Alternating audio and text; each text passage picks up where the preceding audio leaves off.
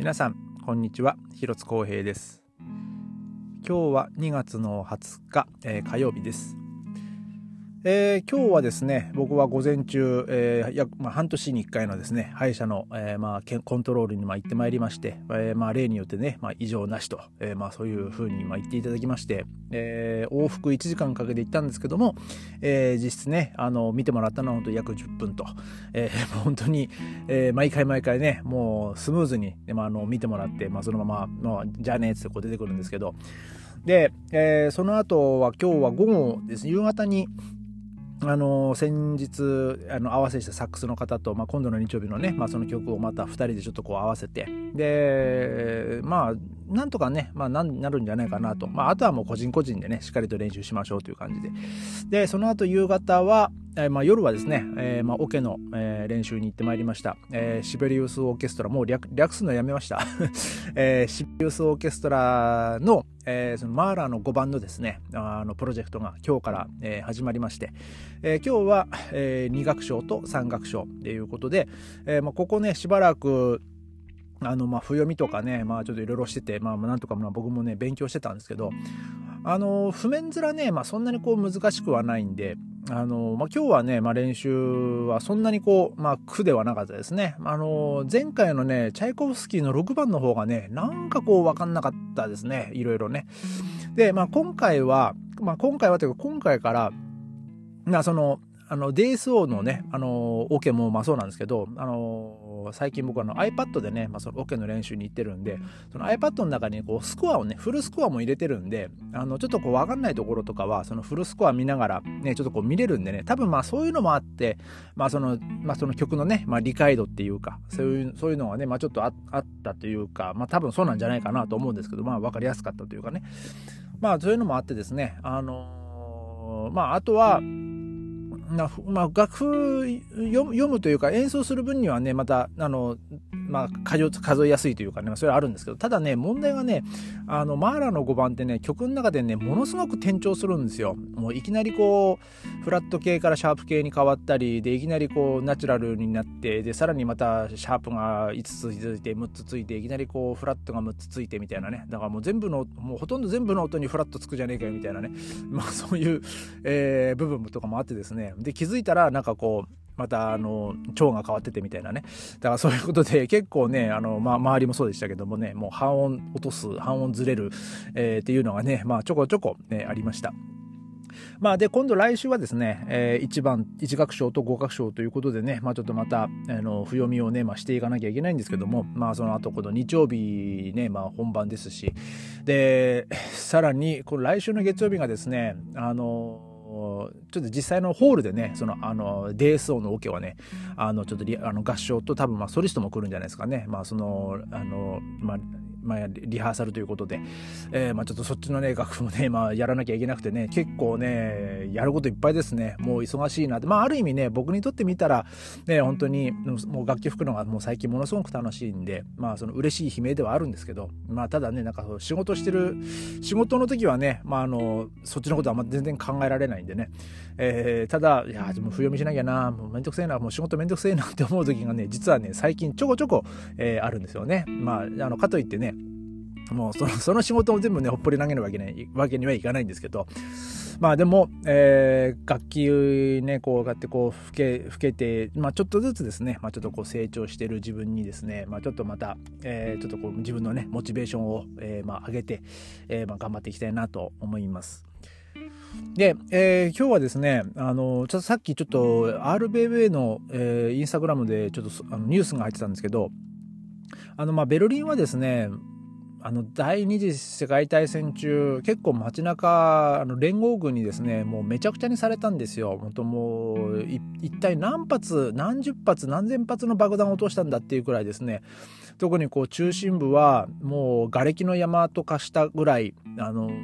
本当にめちゃくちゃにねベルリンはされたんですよ。まあベルリンに限らずいろ至るところドイツのいろんな街がですね、まあ、戦争でこう め, めちゃくちゃにされてるっていうね、まあ、そういう歴史があるんですけど、でまあその、まあ、戦争の、まあ、残した、えーまあ、遺物というかですね、まあ、ベルリンもうほぼ毎年あるんですけど、あの不発弾がねあの見つかったっていうこうニュースなんですけど、えー、で僕が、まあ、これまでねベルリン、まあ、ドイツ、ねまああのまあ、ベルリン、まあ、ハンブルクも含めですけど、ねまあ、じゅうななねん、まあ、じゅうはちねんめぐらいですか、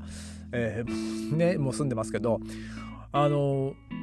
まあ、よくねやっぱこう爆弾、ね、不発弾見つかったっていうニュースがあって、まあ、その、その辺に住んでる人たちはみんなこう避難させられてみたいなね、まあ、そんなことはよく年にいっかいぐらいはあるんですよ。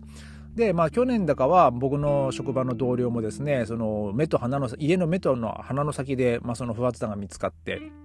で避難させられたと。でなんかそのおなんだっけなメルセデスベンツアレーナかな、その大きいねそうイベント会場があるんですけど、そこに、えー、避難させられたみたいなこう話をしてて、でまあそこでなんか水となんかちょっと食べる軽く食べるものしかねもらえなかったみたいなね、えー、そんな、えー、話をしてて、その翌朝明け方のなんかさんじかよじぐらいにようやくこうみんな帰っていいよみたいな感じで帰されたって言ってましたけどね。うんでまあ大抵その僕の、まあ、今まで、えーまあ、その不発弾が見つかったってこうのニュースを見た記憶の中ではですね、ベルリンのこう東側の方が多かったんですよ。まあ、っていうのが、まあ、ここ近年、まあ、ベルリンの東側っていうのはこう非常にこう再開発が、まあ、もう活発に行われていた地域、あの地区なので、だから結構ね、まあそのまあ、瓦礫を、まあ、瓦礫というかもう原っぱを、まあ、ちょっと掘り起こしたらあの不発弾が出てきたとか、えーまあ、そういうことがね、まあ、よくあったわけです。ただ今回がですね、あのベルリンの西側の地区、あのウィルマーズドルフっていう地区があってですね、まあ、でも場所で言うともうほとんど僕の住んでるシューネベルクのお隣のすぐもうすぐ横ぐらいの場所だったんですけど、ウィルマーズドルフといっても、えー、メクレン、メクレンブルギッシャシュトラースだったかなっていうところの、えー、一帯がですね、あの、まあ、その不発弾が見つかったということで、約じゅうにんななせんごひゃくにんがですね、えーまあ、避難させられたと。で、まあ、この避難の、えーまあ、勧告が出たのが、えー、今日の夕方のはちじよんじゅうなんぷんって書いてましたかね。えー、なので、まあ、多分、まあ、その夕方ぐらいに、あのまあ、見つかって、えーでまあ、そこからこう警察に連絡が行き、でさらにこう爆弾処理班とか多分、まあ 軍, まあ、軍の、ね、方とかにもまあ連絡が行き、で、まあ、そこでこうようやく、えー、警察が、あのーまあ、周辺を、あのーまあ、住民を、ね、あの避難させるということでね、多分あの突然、ねあのー、家に警察が来た方がね本当たくさんい る, いるんじゃないかなと思います。で、まあ、多分今そこ、まあ、約ななせんごひゃくにんの方は、えー、そのそのまあ大きいねここ、ま、丸になってるんですけど、その丸の外にの、まあ、多分学校とか、まあ、そういう体育館みたいな広大きいねその広場広い空間に、まあ、とりあえずこう避難させられてると思うんですけど、えー、と明日の朝のくじまでですね、えー、ちょっと避難、まあ、させられるという、まあ、ニュースがありました。でまあ僕の記憶の中ではこれ西側にねあの出てくるっていうのがあんまりなかったんですよね。だから、まあ、むしろ僕初めてなのかな、ちょっとまあ僕ももしかしたらあの忘れてるだけかもしれないですけど、でももう本当にね